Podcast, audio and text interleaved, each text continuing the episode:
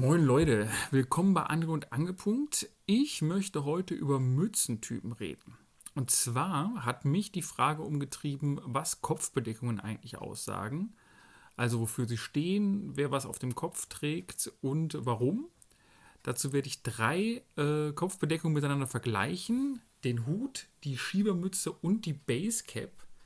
Das sind alles drei Kopfbedeckungen, die eher Männer zugeordnet werden, was daran liegt, dass ich mich da am besten einfühlen kann oder glaube, mich einfühlen zu können. Sollte bei Frauen eine völlig andere Logik am Start sein, ähm, andere Assoziationen, lasst mich einfach wissen, wäre interessant zu hören und dann können wir das vielleicht irgendwann nochmal diskutieren. Gut, dann wollen wir loslegen. Der Hut. Wenn man die Geschichte des Hutes zusammenfassen möchte, dann reicht im Prinzip ein einziger Satz. Der Hut wurde vom Auto überfahren. Der Hut war von seiner ganzen Konstruktion her für eine Fußgängerstadt gemacht. Also Menschen waren früher generell viel zu Fuß unterwegs, brauchten entsprechend eine gute Kopfbedeckung und fanden sie im Hut. Der Hut war stabil, hielt den Kopf warm und drückte dabei ganz nebenbei aus oder auch ausdrücklich aus, äh, wer man da war. Also es macht einen Unterschied, ob jemand jetzt mit Zylinder durch die Straßen lief oder mit der Melone. Die Melone ist eher so ein angestellten Arbeiter-Ding gewesen. Äh, das alles änderte sich mit der Einführung des Autos.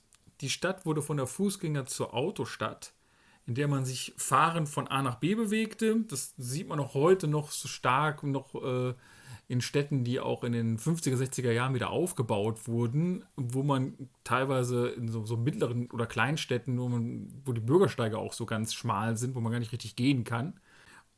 Und jetzt brauchte niemand mehr einen Hut, weil äh, man brauchte das Wetter nicht mehr abzuhalten, denn im Auto war es warm. Und man brauchte den Hut auch nicht mehr als Statussymbol, denn das war ja jetzt das Auto selbst.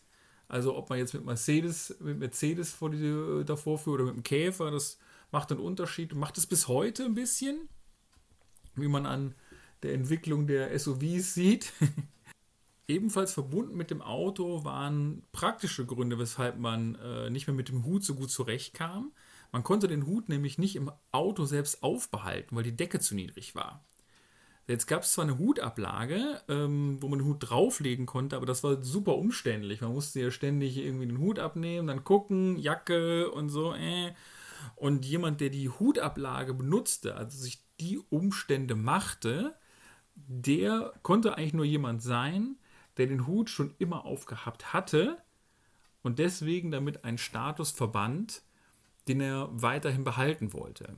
Und das war natürlich in, der, in so einer Hate-Zeit vom Auto ähm, extrem uncool. Der moderne Jungspund hingegen oder der ältere Herr, der sich modern und jungspundig geben wollte, stieg natürlich ohne Kopfbedeckung in seinen Wagen und fuhr los. Man sieht das auch noch an Politikertypen zum Beispiel. Also äh, Kennedy ist der erste äh, Präsident der USA gewesen, der sich ohne Hut auf hat vereidigen lassen. Und ähm, das unterstrich dann sein jugendliches Bild und sein fortschrittliches Bild. Der Hut hat somit heute keine praktische Funktion mehr und gilt als Modeartikel. Das bedeutet, er wird sehr stark auf seinen Status reduziert oder auf den Status desjenigen, der ihn trägt. Also wenn man einen Hut auf hat, dann gilt man relativ häufig oder schnell als exzentrisch, als irgendwie etwas Besonderes sein wollt.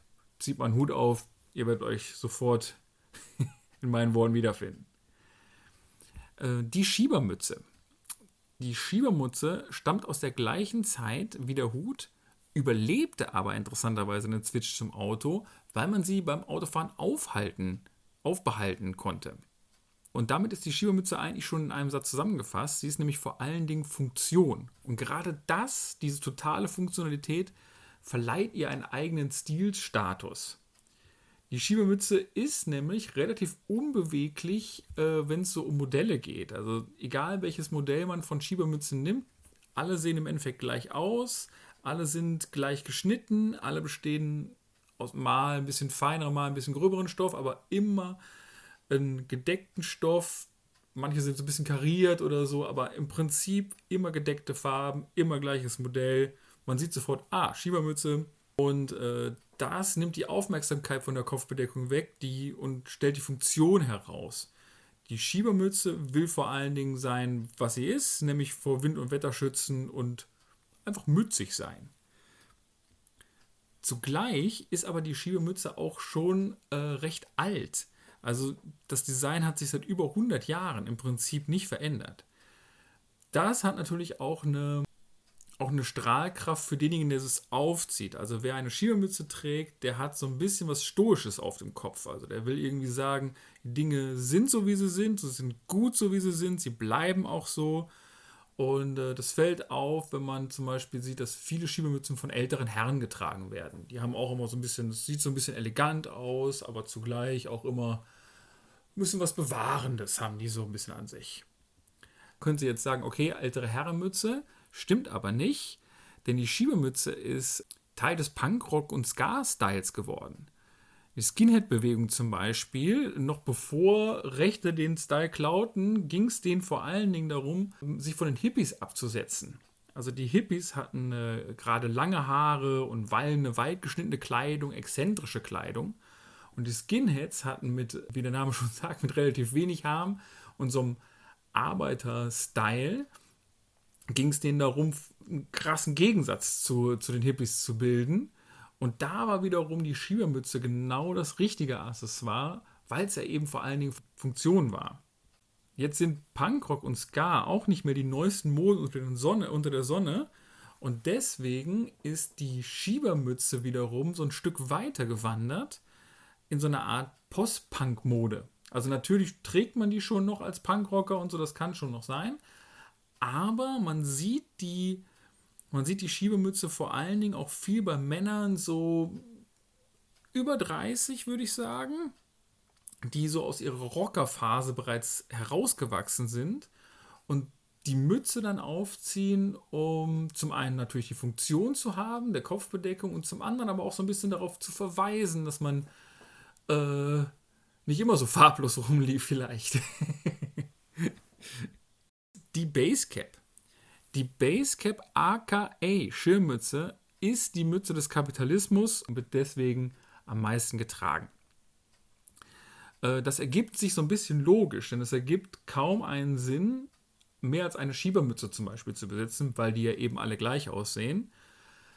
Es ergibt Sinn, mehrere Hüte zu besitzen, wenn man verschiedene Modelle haben möchte, aber auch da in Grenzen. Also man hat so seine drei, vier Modelle, die kann man schon haben, aber ähm, naja, also dann hört es auch ein bisschen auf. Was will man jetzt mit, mit 10 Melonen oder so?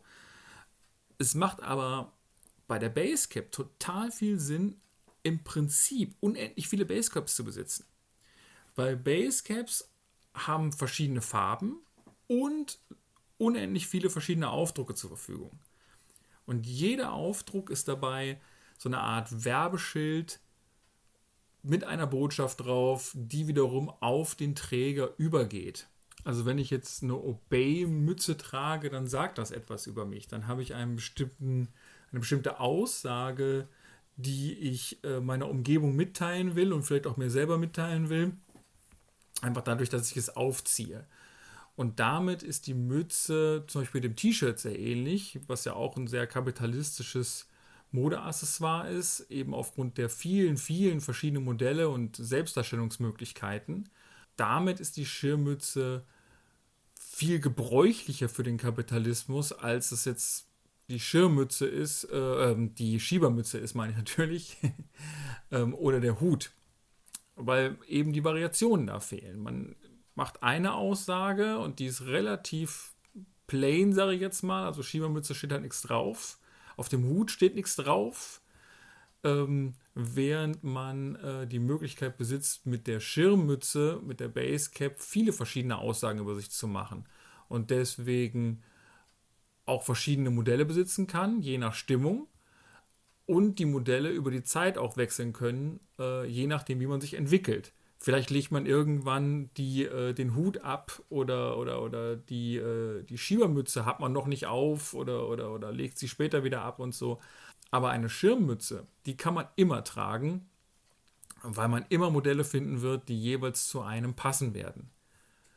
Und damit äh, kauft man sich ständig neue Modelle. Okay, kommen wir zum Schluss. Zusammenfassend kann man sagen, der Hut ist vor allen Dingen Statussymbol. Die Schiebermütze ist vor allen Dingen funktional und die Basecap ist vor allen Dingen Kapitalismus. Und ähm, das war's mit den Mützentypen.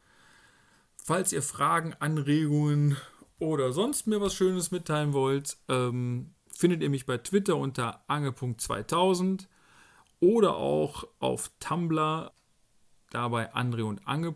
Äh, da findet ihr auch das Skript zu der Folge von heute. Ja, ansonsten vielen Dank fürs Zuhören und bis zum nächsten Mal.